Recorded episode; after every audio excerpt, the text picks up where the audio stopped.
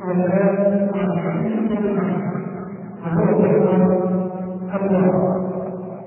الله وسلم وبارك على نبينا محمد وعلى اله وصحبه اجمعين. فهذا الدرس يكون في تلك الاعمال النفوس في هذه المساله، نسال الله سبحانه وتعالى ان يفتح قلوبنا ويجعلنا من المتقين. وتكون في هذه الليله مشروع الورع، والورع مثلا ورع ولي عليه مشهور بالذات ورع في الشكر والانتظار. والورع باللغه العلم وكيف تعنى التضليل، ويقال تورع في الرجع، والورع التخلف. ورفعه مثل الصلاه الشيء، فان الورع ترك ما يعيبك ونفي ما يعيبك والاخذ بالسنه وحمل النفس على نفسك. والورع الاجتناب للشبهات ومراقبه الخطرات. وقال ابن الجميع رحمه الله: الورع عما قد تخاطرهم عاقبتهم وهو ما يعلم اليه كل من اهل بشر. فلذلك وقع فيه عما تقاطع في الاخره عما يفتح عنه الناس، قد يكون كرامه يعلم الكرامه، وقد يكون شيء يفتح من الكرامه فتخاطر له الناس. وقوله ما يحكم في تحريمه وليس في خلقه ولبس تعظم جهله، فهذا خير مهم. فالاسلام الاسلام فيه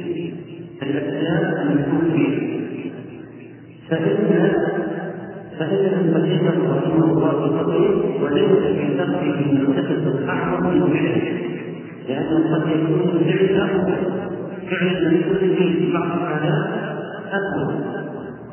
وكذلك الخيال بالفعل من في وجوده لكن على هذا الوجه. وعطاه الله رحمه الله ورعه ان يسمى الى ضرره سمى الى ضرره كالهدف.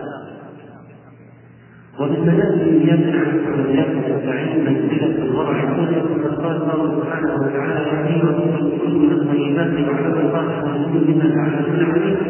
وقال عز وجل: القيامة وقال بينك وقال من الناس، فكذب عن تنزيل الجمع. فهذا قول جماعة من المحققين من هذا التنزيل، كما قال الله: تقي والذي بحمد الله لا تكون الراجل تسد ولا تمدركنا تتبعه.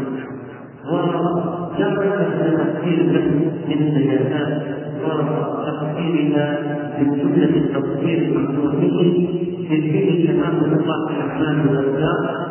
والمقصود أن الورع يقدم لأن القلب ولا يلتفت كما يقدم الناس لم يستووا ولا يلتفت.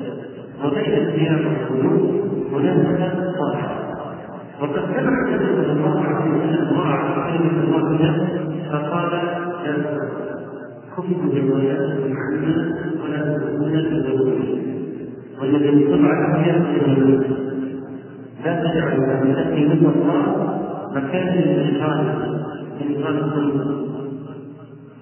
وقد سمع النبي صلى الله عليه وسلم الورع له بكلمة واحدة، فقال: إن الإنسان الورع تذكر ما لا يعيه، فهذا يعم الفرق بما لا يعيه من الكلام والنظر والاجتماع والوقت والمشي والسكر وسائر الحركات الخاصة والباطنة. فهذه الكلمات هذه الكلمة الشافية الآتية في الوقت. قال: إن الأرض تقبل. فإذا الشيء لا يمكنك الآخرة، أي شيء لا ينفعك الآخرة، كلام، نظر، اجتماع، مشي، أفكار، توقع واتركه. فهذه كلمة عظيمة للورع. وقال ابراهيم: الورع ترك فيه الشبهه وترك ما لا يعنيه وترك الفضلات الاشياء الزائده. يا ابا هريره كن ضريعا تكن معبدتنا كما جاء في الترمذي مرفوعا. ولا يكن العبد حقيقه التقوى حتى يدع ما لا باس به حذرا مما يصيبه. وقال بعضهم: كنا ندع 70 ذاتا من الحلال مخافه ان نقع في الحرام. في مسألة مهمة جدا للورع وهي قضية العلم، لأنه لا يمكن التورع بدون علم.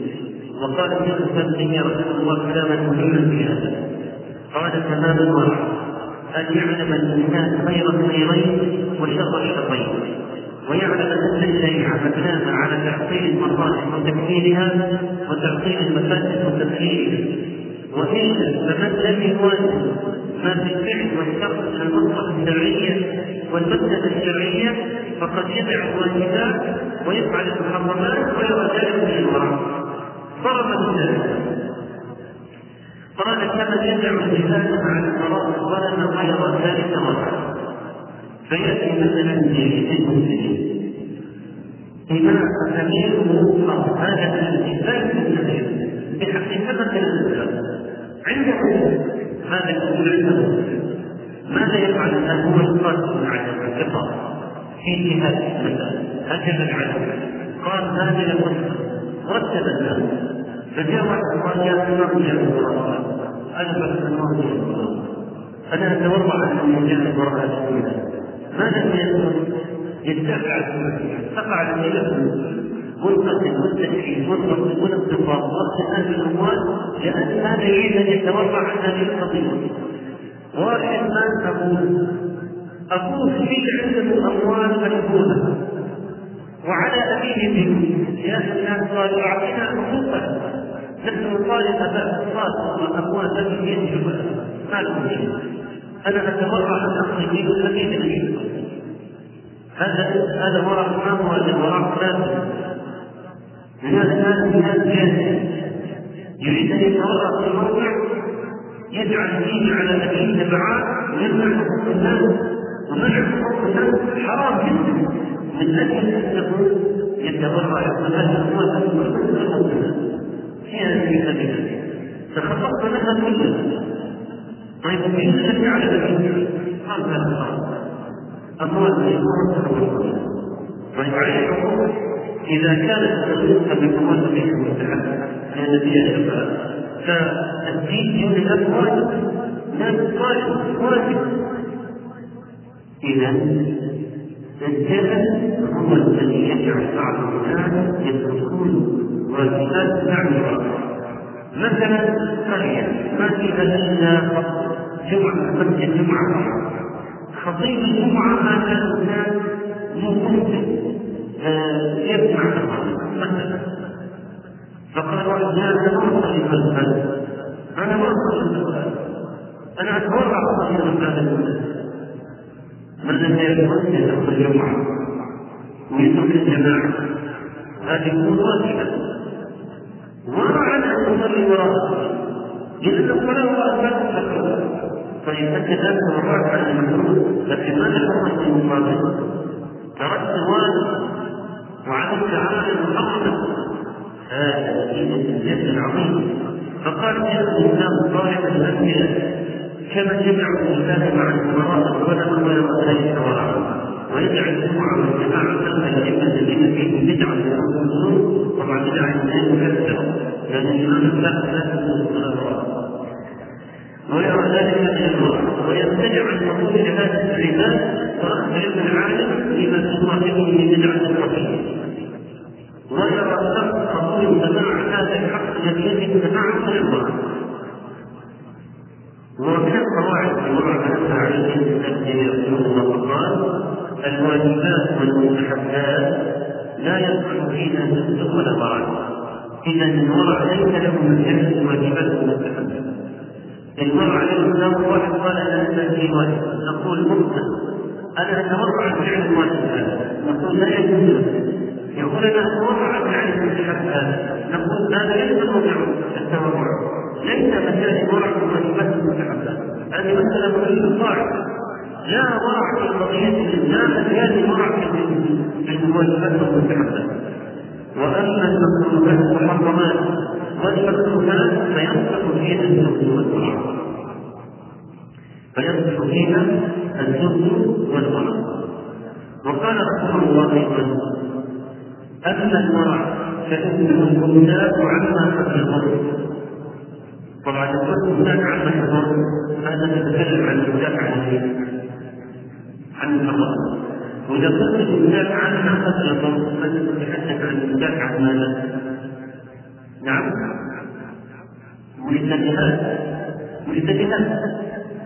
طيب فاذا الابتعاد عما يضر او قد يضر فتدخل فيه المحرمات والحرمات لانها مطلقه، فانه من اتقى الشبهات فقد استبرأ بعرضه ودينه، ومن وقع في الشبهات وقع في الحرام كالراعي يرعى حول الهما يشرك ان يوقعه.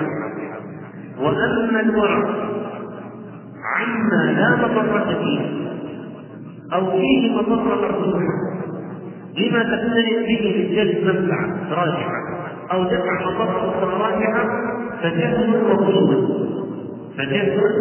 مظلم.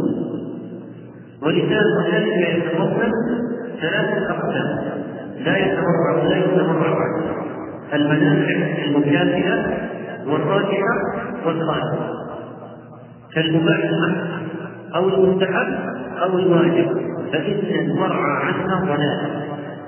فاذا لو واحد تورع عن واجب نقول هذا ضال، تورع عن مستحب نقول هذا ضال، تورع عن مباح خالف جدا ما في اي نقول لماذا تورع؟ لا يكفينا، لا يكفينا، لماذا تورع؟ أليس أحله الله؟ والنبي صلى الله عليه وسلم كان يأكل اللحم ويتزوج الزوجة ويتربى الطريق ويحط اليديه في الدنيا بالطيب والإنسان. لماذا تتورع إذا عن هذه الأشياء المباحة؟ المباحة خارج الفرق. إذا هذه ضلالة كما قال رحمه الله تعالى. وقسم بعض العلماء ورع الى ثلاث مراتب افراد واجب، وهو الاحجام عن المحرمات وذلك على الناس كافه، ورع مندوب وهو الوقوف عن الشبهات ولا يفعله عدد من الناس الخلق، وورع ثالث وهو الكف عن كثير من المباحات والاقتصار عن اقل الضرورات وذلك على أقل الضرورات، وذلك للنبيين والمصدقين والشهداء والصالحين. لا هنا الكلام هذا ونقول الورع عن المباحات التي تشغل عن الله والآخرة. أما إذا قال واحد أن نتورع عن كل المباحات هذا الضلال. من حرم دين الله؟ لماذا نتورع عن المباح الكامل؟ لكن لو قال ان بعض المباحات تنقضي عن الله والآخرة وانشغل فيها عن امور من الطاعات والعبادات انشغل، اقول طيب تورعت عنها لاجل كسب قليل الحسنة، طيب ويجب ان يكون عملك موافقا للسنة. فلو قال انا من الله يشغلني عن الله والآخرة، انا اكل من اللحم يشغلني عن الله والآخرة، لقد أكلكم من هو خير من محمد صلى الله عليه وسلم ولم يتورع عن المحرم، وتزوج من هو خير من محمد صلى الله عليه وسلم ولم يسلكم إنه يشفع عن الله. لكن وصل أن يقول أنا لا أريد أن أتزوج مثلا ثاني وثالثا لأن مشقة الطمأنينة والارتباطات تجعلني مثلا أنشغل عن الأشياء والطاعات وامرأة واحدة تعزني، نقول طيب ضربها لا ولا حركة. والورع كما تقدم إذن عما هو محرم وعن كل شبهة وعن بعض الهلاك الذي يخشى إذا أخذ منه أن يقع في الحرام، وإذا أراد خاتمة الورع على درجته فالورع عن كل ما ليس لله تعالى أي شيء عند الله تعالى توقع. وبالتالي لو أتى الإنسان فقط من المباح بنية صالحة، مثلا أكل بنية التقوى، نام بنية الحفاظ على هذا الشيء، تزوج بنية الإنفاق على الزوج وكسب الولد وعتاب النفس وتسعير المسلمين إلى آخره، تنقلب مباحاته إلى أي شيء؟ إلى طاعات العبادات. وفي هذه الحالة لا يكون له التورع. لو عاد المباح ينطلق نية صالحة إلى عباده، فلا يكون الجنة التبرع عنه، لكن تتورع عن مباح ممكن تؤدي الى الحرام، تتورع عن مباح تتخلف عن الله الدار الاخره. نعم، هذا موضع تورع ثالث. والورع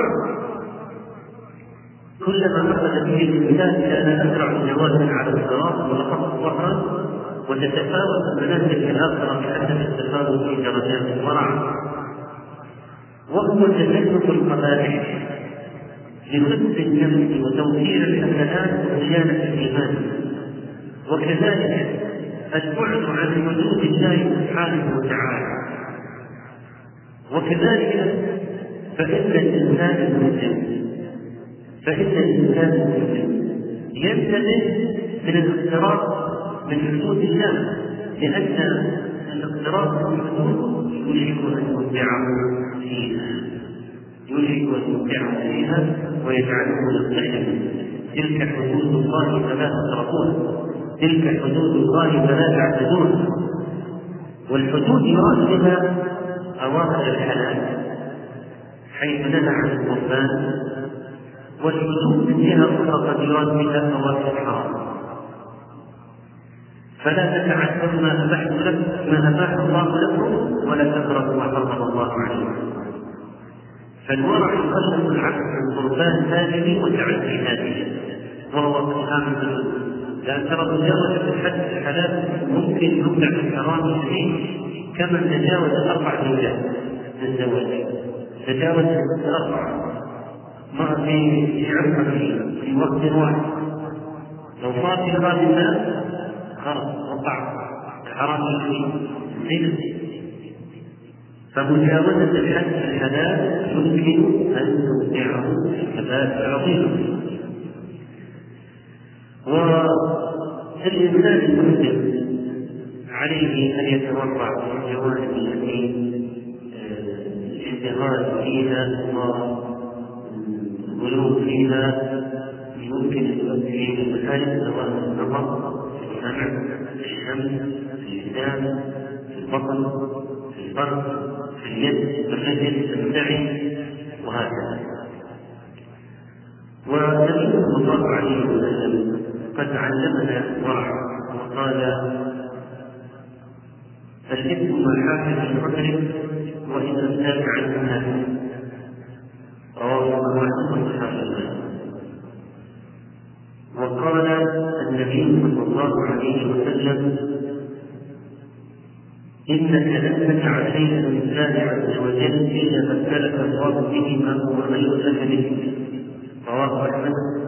وقال ابن عباس: لا إلا ربه. وجاء عن عبد الله بن عمرو أن رسول الله صلى الله عليه وسلم قال: أربع إذا كنت فيك فلا عليك مفاتك من الدنيا: حفظ أمانة، وصدق حديث، وحسن غليظة، وعفة في طعمة. رواه البيهقي. وقال الحديث قال عن البيهقي في مجمع الزوائد: رجال رجال صحيح. وفي الحديث العظيم أن النبي صلى الله عليه وسلم قال: الحلال بين والحرام بين، وبينهما أمور مشتبهات لا يعلمها كثير من الناس. وفي رواية: وبينهما مشبهات لا يعلمها كثير من الناس، فمن اتقى المشبهات تبرأ بدينه وعرضه، ومن وقع في الشبهات سراعا يرعى حول الإمام يوشك أن يرافعه. ألا وإن لكل ميت همة، ألا أن همة الله في أرضه محارمه، ألا وإن في الجنة مضرة إذا صلح الجنة كله، وإذا فسد الجنة كله، ألا وهي القلب. والحديث في البخاري ومسلم. وكذلك قال النبي صلى الله عليه وسلم: من حسن إسلام الأرض تركه ما لا يعنيه. وحتى لنا عليه الصلاة والسلام عن شخصين في من قبلنا تورع عن شيء اكتشفاه في الأرض، فاحترى رجل من رجل عقارا له، فوجد الرجل الذي اشترى العقار في عقاره نظرة في هذا، فقال له الذي ترى العقار والذي قال البائع: خذ ذهبك مني، إني اشتريت مثل الأرض ولم أدفع منك الذهب. أنا شريت الأرض ما شريت الذهب. وقال الذي له الأرض: إنما بعتك الأرض وما فيها، أنا لا أدفع عنك شيئا، فليس بعتك الأرض بما فيها. فكل منهما تبرع عنه الناس. فتحاكم إلى رجل يعني عاقل، فقال الذي تحاكم إليه: ألكما ولد؟ قال: ألكما لي غلام. وقال الآخر: في جارية. قال: أنكحوا الغلام الجارية وأحسبوا على حكمهما منه وتصدقا. رواه البخاري ومسلم. وكذلك قصة الصحابة الذين لم يشيروا إلى الصيد وهم حر، مجرد الإشارة والمعاملة لم يشير. فيقول قتادة رضي الله عنه: كنا مع النبي صلى الله عليه وسلم بالطاعة ومنا المسلم ومنا غير المسلم، فرأيته آتي ترون شيئا فنظرت، وفي رواية ضحكوا ولكن لم يشيروا ولم يعيدوا، فنظرت فإذا الحمار رجلا فوقع صوته، فقالوا: لا نعينك عليه بشيء إنا مسلمون. فلما وقع صوته أرادوا أن يناولوه صوته، قالوا: إنا لا نعينك بشيء إنا مسلمون. فتناولته فأخذته، ثم أتيت الحمار من وراء حكمة فعقرته، فأتيت به أصحابي، فقال بعضهم كلوا وقال بعضهم لا تأكلوا. فأتيت النبي صلى الله عليه وسلم وهو أمامنا فسألته فقال: كلوا حلالا. فكيف إذا استمروا عن الإشارة وعن المعاونة وعن الأحسان؟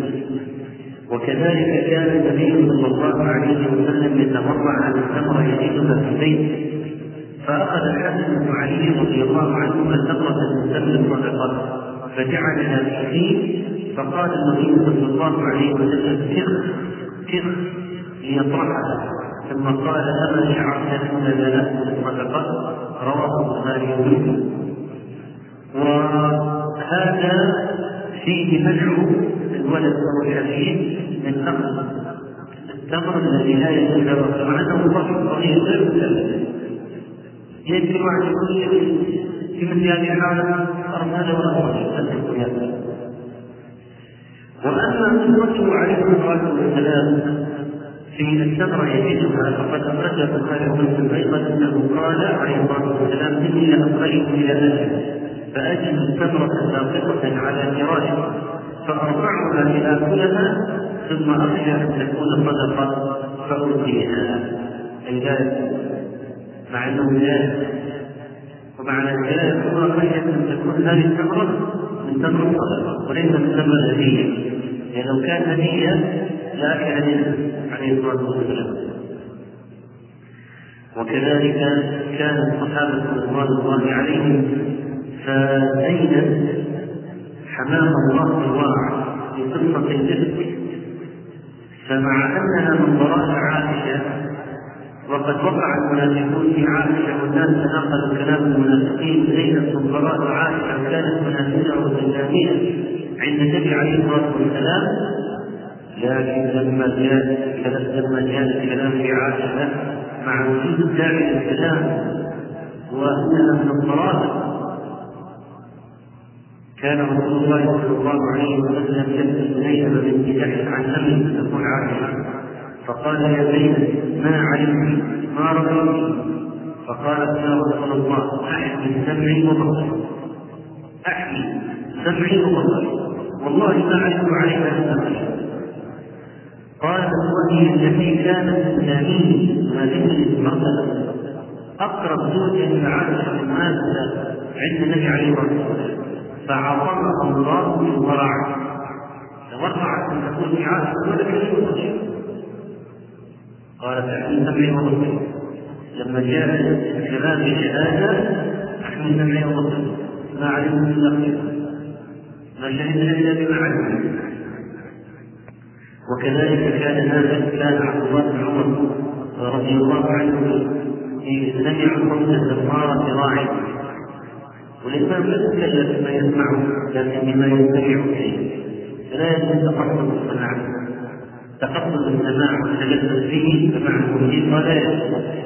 لكن واحد ماشي في الشارع والموسيقى تشغله ويقول يسمع لكن لا يستمع ويتصفر ويتلذذ فعد فمشى في الطريق الكعبة. عمر كان يضع الصباعين في أذنيه، وضع الصباعين في أذنيه ليس واجبا على الماشي في الطريق، ليس واجبا، لكن ابن عمر سمع استغفار الراعي فوضع الصباعين في أذنيه وعجل راحلته على الطريق وهو يقول يا نافع تسمع؟ فأقول نعم، فينطق على حاله وضع الصباعين في أذنيه حتى قلت له يعني ابتعد إعادة كبيرة من استغفار الراعي، فصار الصوت لا ووضع يديه والعاد راحلته الى الطريق. رواه ابو عيسى قال عن الشافعي باسناد صحيح. وكذلك فان نفقه المسلم بلغ وضع تلك القصه العظيمه التي رواها البخاري، وهو الصحبه الولعين بعد النبي صلى الله عليه وسلم، كان له غلام يريد له الخرج عند معاذ العبد يعمل 200 مال، وكان ابو بكر يأكل من الخراج، فجاء يوما بشيء فاكل منه ابو بكر، فقال له الغلام اتدري ما هذا؟ فقال ابو بكر وما هو؟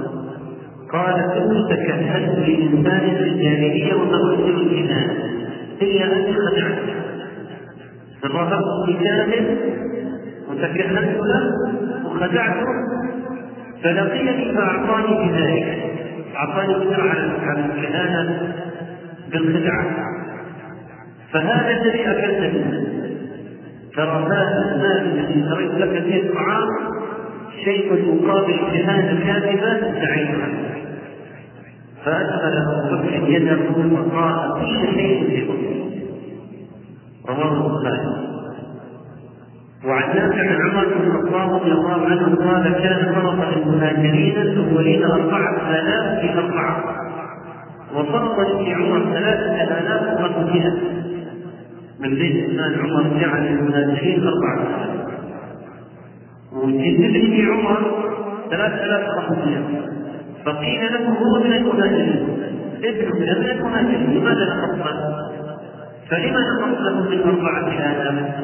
قال إنما هاجر به أبواه، يقول ليس هو كما هاجر به، هاجر به أبواه لأنه كان صغيرا، رواه البخاري.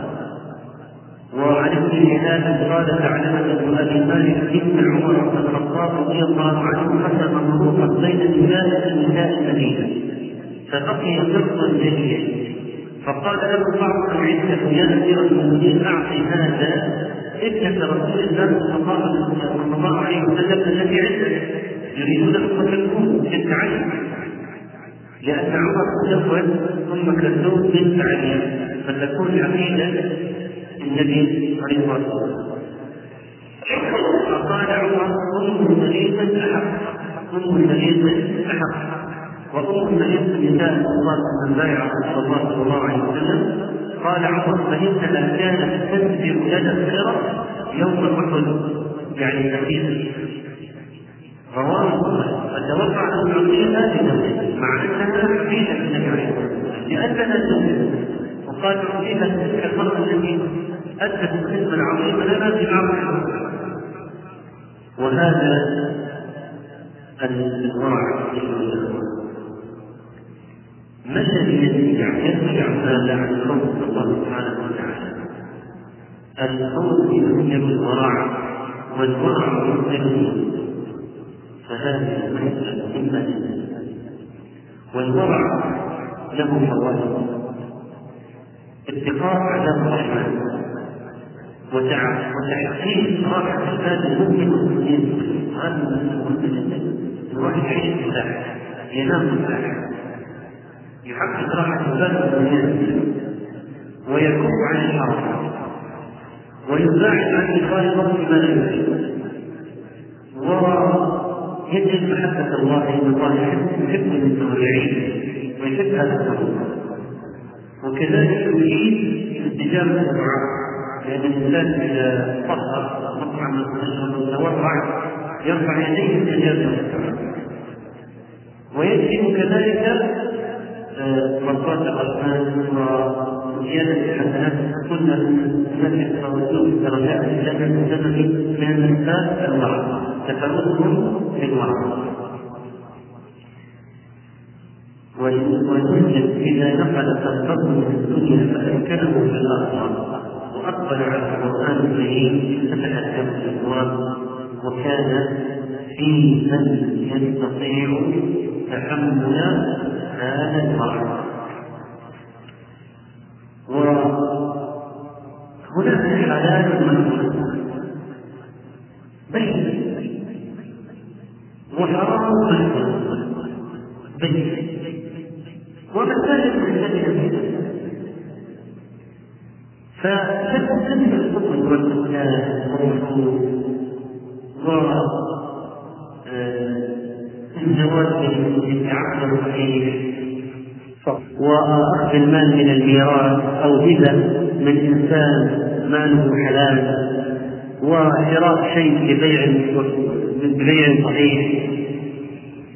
امور الحلال المحض واضح، امور الحرام المحض كالميتة والدم والخنزير والخمر ونكاح المحارم ولباس الحرير للرجال واخذ الاموال المغصوبه والمسروقه والغش والرشوه، هذه الامور محرمه واضحه.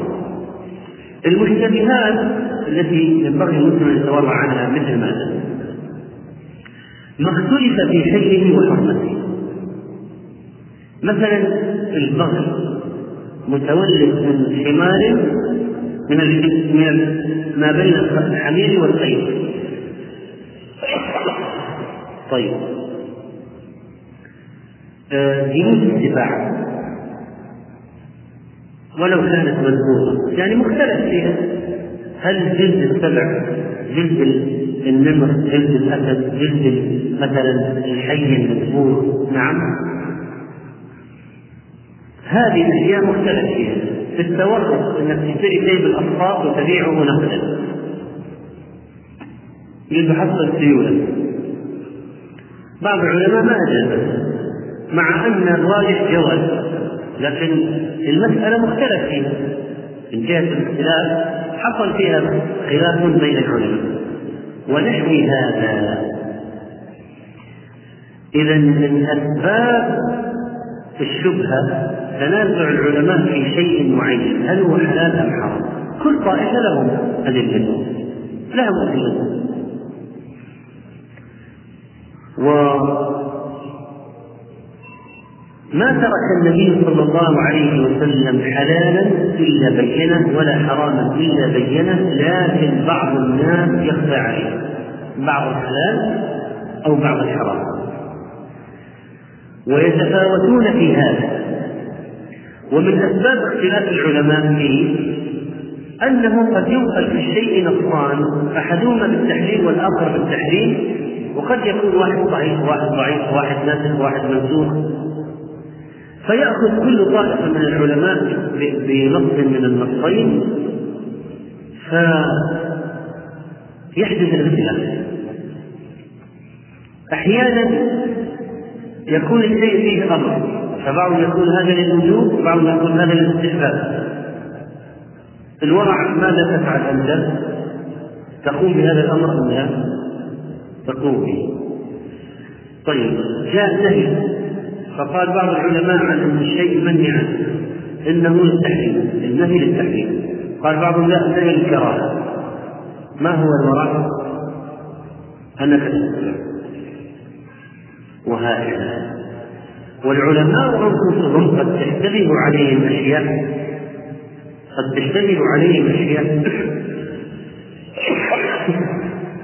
فلا يفتون فيها أو يتوقفون.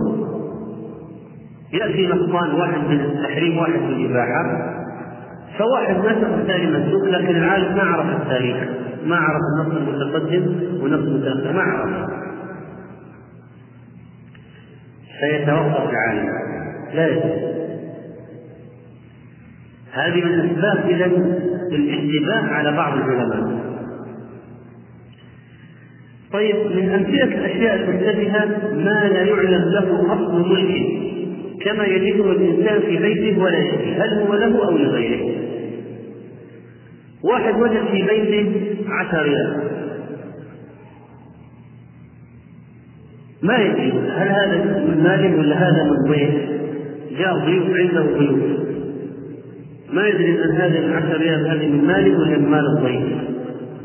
ماذا يفعل؟ النبي عليه الصلاة والسلام قال: إني لأنقلب إلى أهلي فأجد التمرة ساقطة على فراشي فأرفعها لأكلها، ثم أخشى أن تكون صدقة فألقيها. ولكن من جهة التحريم والحل، ما هو الأصل في المال الموجود في بيتك؟ أنه لمن؟ لك. يعني جانب الحل أقوى، لكن إذا أردت الورع وتصدقت بهذه العشرة أحسن. وكذلك فإن الشيء يجتمع أحيانا فيه سبب للحل وسبب للحرمة،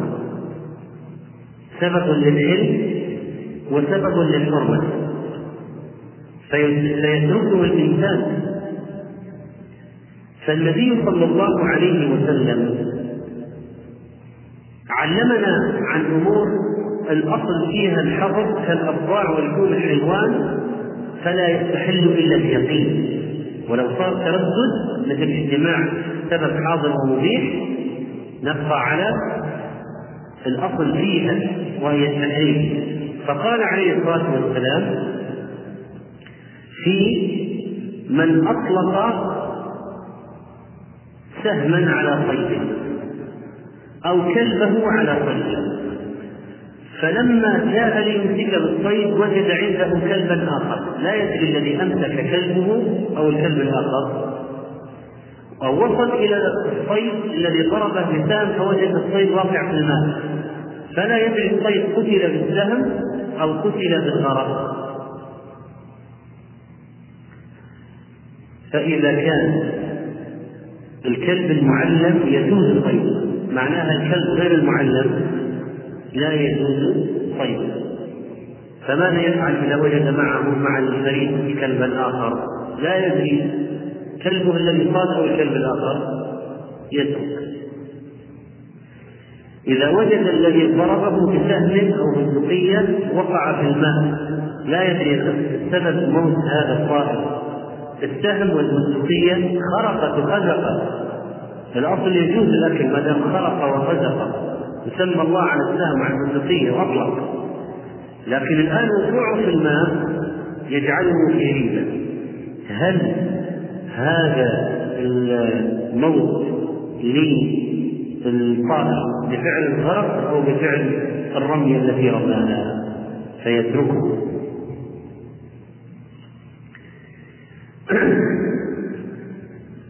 طيب، لو واحد جاء إلى أرض سجادة قال: أنا ما أدري هذا الرجل عنده أولاد يمكن بانوا عليها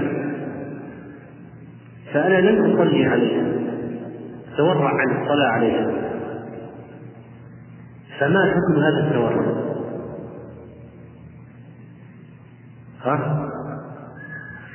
هل هذا التورع شرعي أم لا؟ الجواب غير شرعي. لماذا؟ لأنه خالف الأصل بدون أي قرينة.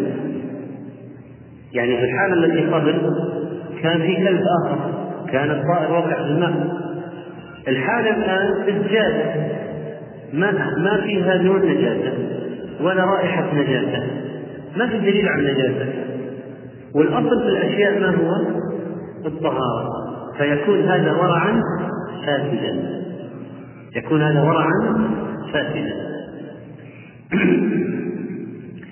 فسر الإمام أحمد رحمه الله الشبهة بأنها منزلة بين الحلال والحرام، يعني الحلال المحض والحرام المحض، وقال: من اتقاها فقد استبرأ لدينه، وفسرها تارة باختلاط الحلال والحرام.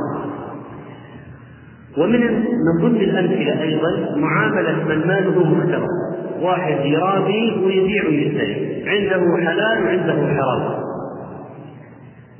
فماذا قال العلماء؟ إذا كان أكثر ماله حرام، قال الإمام أحمد ينبغي أن يجتنبه إلا أن يكون يسيرا أو لا يعرف.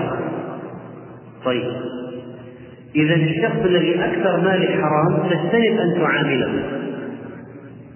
مثلا أن تأخذ منه ودية، أكثر ماله حرام. لكن لو كان الحرام أقل والحلال أكثر، والحرام غير معين ليس معروفا، لأنك لو عرفت أن الرجل عنده هذه الساعة بالحرام أخذها مقصوصة مسروقة رشوة لا تأخذها أنت، لكن لو أعطاك مالا أو اشترى ضيافة قدمها لك لا تدري اشتراها من المال الحلال ولا مال الحرام، لم يتعين، فيجوز الأكل والورع ترك، فيجوز الأكل والورع ترك. وقال الزهري: لا بأس أن يؤكل منه ما لم يعرف أنه حرام بعينه. وقال سفيان: تركه أعجب إليه. وقال الإمام أحمد في المال المحتدر حلاله بحرامه: إن كان المال كثيرا أخرج منه قدر الحرام وتصرف في الباقي، وإن كان المال قليلا اجتنبه كله، وإن كان المال قليلا اجتنبه كله. وهذا لأن القليل إذا تناول منه شيئا فإنه تبعد معه السلامة من الحرام. وقد ورخص قوم من السلف في الأكل ممن يعلم في ماله حرام لكن لا يعلم على التعيين ما هو الحرام على التعيين، وهذه الخرافة. يجوز معاملة من ماله مختلط إذا ما علمنا الحرام أين بالضبط، والورع أن لا يأخذ منه. وكذلك فإن الاستبراء للدين مهم جدا في حياة الإنسان المسلم، والإنسان قد لا يدفع من الشبهة. وقال الثوري رحمه الله: في الرجل يجد في بيته الأفلس أو الدراهم أحب إلي أن يتنزه عنها، يعني إذا لم يدري من أين هي، إذا لم يدري من أين هي. فهذه بعض المسائل المتعلقة بالشبهة. ولا يبلغ العبد أن يكون من المتقين حتى يدع ما لا بأس به حذرا مما به بأس، كما روى الترمذي عن النبي صلى الله عليه وسلم مرفوعا وقال: حسن غريب. وفي سنده عبد الله بن يزيد الدمشقي وهو ضعيف. ومن تمام التقوى أن يتقي الله العبد حتى يتقيه من مثقال ذرة. وقال الحسن: ما زالت التقوى بالمتقين حتى تركوا كثيرا من الحلال مخافة الحرام. وقال الثوري: إنما سموا المتقين لأنهم اتقوا ما لا يتقى. وقال ابن عمر: إني لأحب أن أدع بيني وبين الحرام كثرة من الحلال لا أخلقها. وقال سفيان بن عيينة: لا يصيب عبد حقيقة الإيمان حتى يجعل بينه وبين الحرام حاجزا من الحلال، وحتى يدع الإثم وما تشابه منه وكذلك فإن النبي صلى الله عليه وسلم قد قال: الإثم ما حاك في الصدر وكرهت أن يطلع عليه الناس، إشارة إلى أن الإثم ما أثر في الصدر حرجا وضيقا وقلقا واضطرابا فلم ينشرح له الصدر. ومع هذا فإنه عند الناس منكر بحيث ينكرونه عند اطلاع عليه. فلو أن شخصا تردد في شيء هل هو حلال أم لا، فوجد أن نفسه غير مرتاح، ولما سألناه لو اطلع الناس عليك وأنت تعمل هل يستنكرون أو لا، فقال: يستنكرون. نقول: إذن هذا انطبق عليه الإثم محاك في نفسه وكرهت أن يطلع عليه الناس. إذا النفس في قلق من الشيء وأنت تعلم لو أن الناس رأوك عليه استنكروا عليك. إذا هذا الوجه. لكن الإنسان قد يخلق من أشياء لذاته، فلننتبه من هذا. الإنسان قد يخلق من أشياء لذاته. لو سأل أهل العلم قالوا له ما فيها شيء، هذه ما فيها شيء. إذا يرتاح إذا استفتى وسأل يرتاح. فهنا تظهر أهمية الاستفتاء والسؤال. ولا بد من استفتاء أهل العلم، لأن بعض الناس ربما يسأل جاهل أو يتبع هوى فيعرف أنه متساهل فيعطيه، يقول هذا حلال فيقول أنا أرتاح ضميري، أقول ما أرتاح ضميرك ولا يقدرون أن يرتاح، ما ارتاح ضميرك ولم يوم يرتاح، لأنك لم تسأل أهل الذكر، سألت أهل التساهل، سألت أهل الهوى، ما سألت سوى الثقل. الرحمن فاسأل به خفيا. فإذا الإنسان متى يرتاح؟ إذا سأل أهل العلم الثقل. فلو كان متحرجا بالشيء وقالوا ما هي شيء، قالوا ما هي شيء، الصحابة تحرجوا أن يأكلوا من اللحم الذي قاده أبو قتادة، تحرجوا، فالنبي عليه الصلاة والسلام أكل. وفرق العلماء بين ما صيد لأجله، يعني ما صيد لأجل المحرم، وما صاده الحلال لا لأجل المحرم، فيجوز المحرم أن يأكل منه. لكن لو أن الحلال الشخص الحلال غير المحرم صاد لك أنت يا أيها المحرم فلا تأكل، لكن لو أنه صاد لنفسه هو فيجوز لك أن تأكل. على أي حال المقصود أن سؤال أهل العلم الاتقان مما يريح الإنسان، فينبغي أن لا ينسى هذا وأن يكون على ذكر منه. دع ما يريبك إلى ما لا يريبك، إذا لم تستحي فاصنع ما شئت. إذا كان الشيء الذي ستفعله لو اطلع عليه الناس لا تستحي أنت، إذا افعله ولا حرج، فاصنع ما شئت. الإثم حواس القلوب، يحس في النفس، يحس في القلب. وكذلك فإن الصدق والطمأنينة والكذب ريبة. وكان بعض العلماء يعرفون الحديث الضعيف يعرفونه بأي شيء؟ بأمور في قلوبهم. لكن هذا طبعا ليس إلا للعلماء الكبار النقاد الكبار، وأما عام الناس طلبة العلم عاديين لا يمكن أن يعرف ذلك بقلبه إلا فيما نذر. وطلب الحلال فرض على كل مسلم، وقد ادعى عدد من الجهال أن الحلال في الأرض انتهى، قالوا خلاص ما عاد في حلال في الأرض، وبعضهم قال باقي الحشيش الذي ينبت الكلى هذا في البر، الأراضي التي ليس لها أحد وما نهر القرآن والباقي خلاص، الباقي حرام. وهذا تضييق على عباد الله ومن الجهل وقلة العلم. فإن النبي صلى الله عليه وسلم قال قاعدة هذه مهمة جدا لا بد أن يتذكرها الإنسان: الحلال بين والحرام بين وبينهما أمور مشتبهات، والحلال كله طيب ولكن بعضه أطيب من بعض، والحرام كله خبيث ولكن بعضه أخبث من بعض.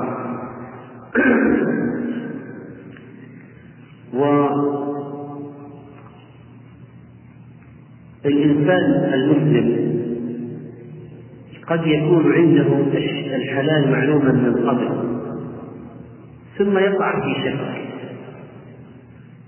فلا يلتفت لهذه الوسوسة إذا لم يكن لها دليل ولا قليلا. وكذلك قد يكون يعرف الحرام من قبل فيأتي في نفسه وسوسة أن هذه ليست حرام، أن هذا ليس حراما، بدون علم ولا خبر ثقة أتاه به من أهل العلم، فإذا لا يلتفت إليه. وقد يعرف الإنسان الحل ويشك في المحرم، فيكون الأصل الحل كما تقدم الحالة. وهناك مثال يضرب بعض الفقهاء في الحقيقة يدل على قلة عقل من وقع فيه. قال اثنان وقفا فجاء طائر فاختلف هل هذا غراب أم لا. فقال واحد عليه الطلاق أنه غراب، وقال الآخر عليه الطلاق أنه ليس بغراب. فلما أراد أن يأتي التحقق صار الطائر واحد لم يدركه. صار الآن المشكلة زوجة من الطائر. فبعض الناس يفعل أشياء من قلة العقل. طيب في هذه الحالة ماذا يقول العلماء؟ الأصل بقاء النكاح ولا لا؟ ما هو الأصل؟ حل المرأة بالرجل، النكاح باقي. احتمال الطلاق وارد، لكنه لا زال احتمالا. هل هناك يقين أن الطلاق قد حصل؟ لا، ما في يقين. الحل هو الأصل، النكاح باقي، حل المرأة هو الأصل. كون وقع الطلاق مشكوك فيه، ولذلك فإن على الإنسان أن لا يريد نفسه في الموارد التي يتسبب في حرج في نفسه وأن يقع في تعذيب. لماذا يسأل بعض الناس في هذه الأشياء التي تسبب له الشك؟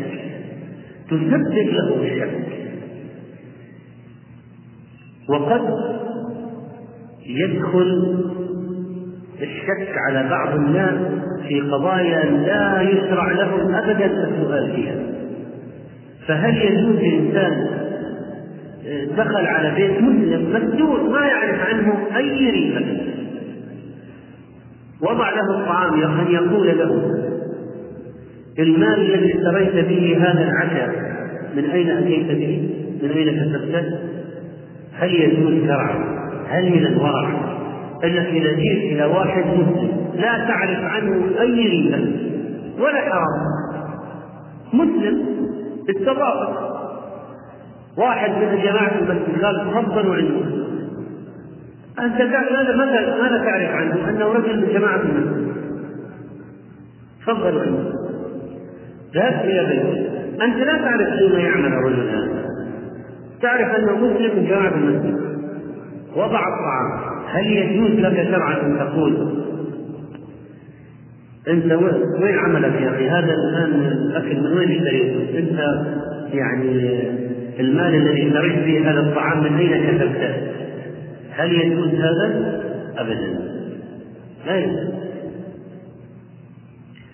ثم من الاسباب التي لا ان في ذلك ايذاء للمسلم، لان سؤالك معناه اتهام له، اني انا وضعك في موضع التهمه وانا اريد ان اتحقق، انا اشك فيك.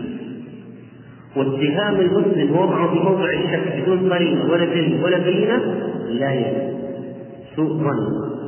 وايذاء المسلم للمسلم حرام، ايذاء المسلم للمسلم حرام. احيانا تاتي اشياء تستدعي التورع، مثلا إذا دخل حلال قليل في حرام كثير، فعند ذلك تكون هذه القضية مما يدفع الإنسان إلى الورع بعينه.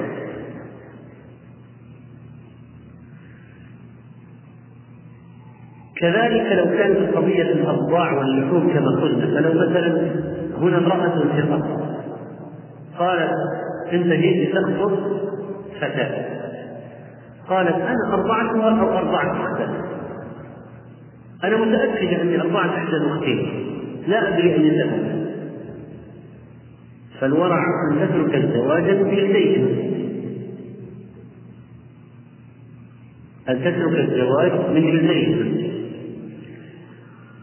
مثلا اثنين ذبح ذبيحتين، واحد ذبحها هندوسي واحد ذبحها مسلم،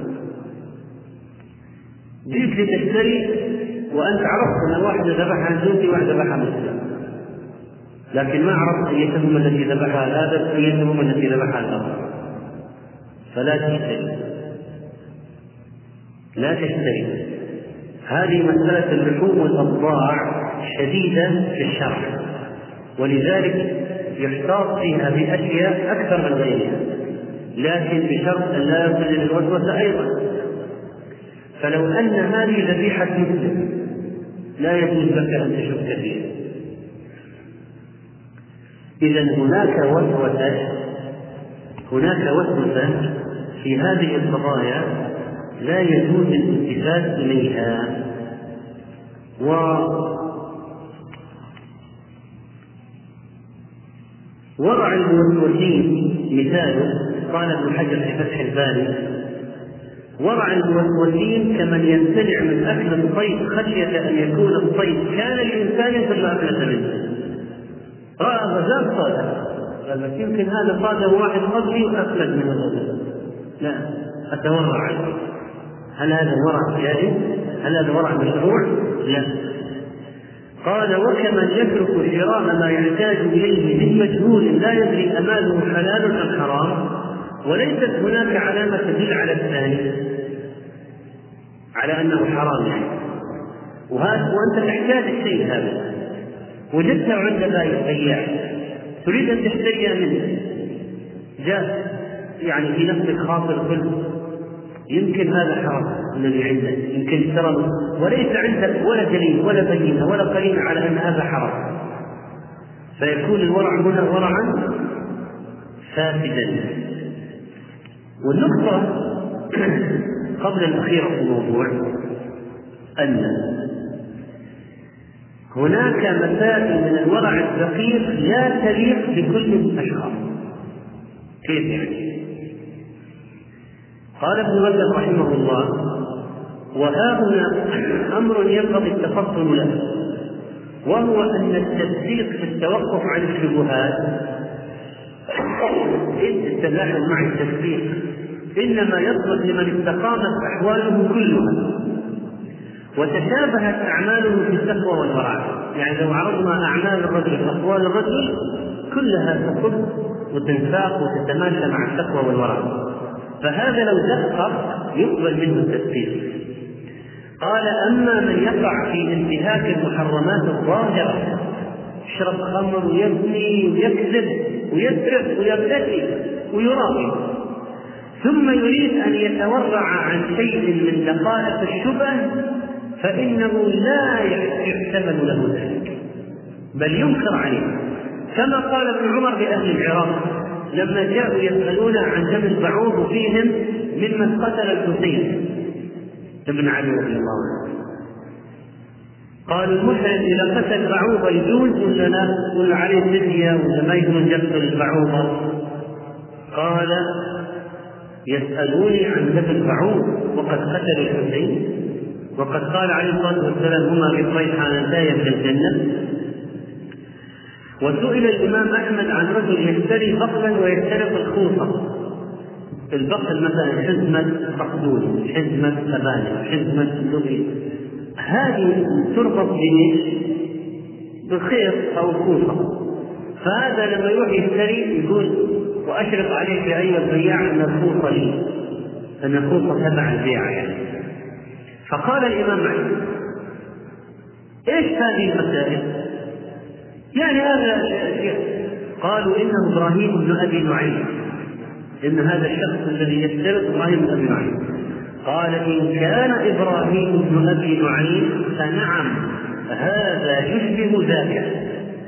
يعني إذا إبراهيم بن أبي نعيم هذا من كبار العباد، هذا المتورعين، أي هذا يحتمل منه، ممكن تقبل معه القضية لهذه الدرجة. لكن يأتي واحد إنسان فاسق فاجر يجي يقول: أنا اشتريت خمسة البقر وهو يقع في الربا، أموال سرقة ورشوة، ولما يجي يقول اشتريت خير تبع البقر، اشتريت خايف في ذمتي، لا أحط في ذمتي أني أنا آخذ الرباط وأنا ما اشتريت فقط البقر، فهذا لا يقبل منه، هذا في حقه يعتبر فاسد. ولذلك لما جاء رجل إلى الإمام أحمد يعني يقول إن أمه تقر بطلاق زوجها، قال: إن كان بر أمه في كل شيء، إن كان بر أمه في كل شيء، ولم يبق من برها إلا طلاق زوجته فليفعل. هذه امرأة مثلا مستقيمة، وهذا يقول لنا وأبركم يوم قال طلق المرأة، قال إن كان بريت أمك في كل شيء ما بقي إلا طلاق المرأة هذه فعلها. أما قد يكون واحد يدعاه وبعدين يدعي على يقول أنا متحرج من بقاء الزوجة عندي، زوجة صالحة متحرج لأن أمي أمرتني بطلاقها. فالخلاصة أيها الإخوة أن الورع منه دقائق لا تليق بأي أحد، بل ينكر على من تورع فيها إذا كان من ذلك الفسقة أو المتساهلين. وعلى أي حال فإن الورع هو من العبادات العظيمة ومجاهد دين الورع، والفقيه الورع الزاهد المقيم على سنة النبي صلى الله عليه وسلم له أجر عظيم يوم الدين. والإنسان ينبغي أن يضع نفسه في الموضع الصحيح في مسألة الورع، كما قال الأوزاعي كنا نمزح ونضحك فلما صرنا يقتدى بنا خشيت أن لا ينفعنا التبسم، يعني أننا صرنا في حال القدوة لا بد أن نضيق على أنفسنا نوعا ما لأن الناس صاروا يقتدون بنا. وهذا الورع يتعلم كما قال الضحاك بن عثمان رحمه الله أدركت الناس وهم يتعلمون الورع وهم اليوم يتعلمون الكلام. والإنسان لن يعدم حلالا إذا تورع، لن يعدم الحلال ولا يظن أنه سيضيق على نفسه ضيقا لا مخرج منه، فإنه يلتمس الورع الشرعي مثل ما تقدم. نسأل الله سبحانه وتعالى أن يجعلنا هداة للمهتدين غير ضالين ولا مضلين، وأن يغفر لنا ذنوبنا أجمعين. وهذه هذه السلسلة في هذا العام سلسلة أعمال القلوب، وسنعود إن شاء الله إلى سلسلة أخرى قد تكون مجلسات القلوب في مرة قادمة. وصلى الله وسلم على نبينا محمد. شكر الله لفضيلة الشيخ محمد صالح المنجد ما قدمه، ونسأل الله أن يجعله في ميزان أعماله، والسلام عليكم ورحمة الله وبركاته.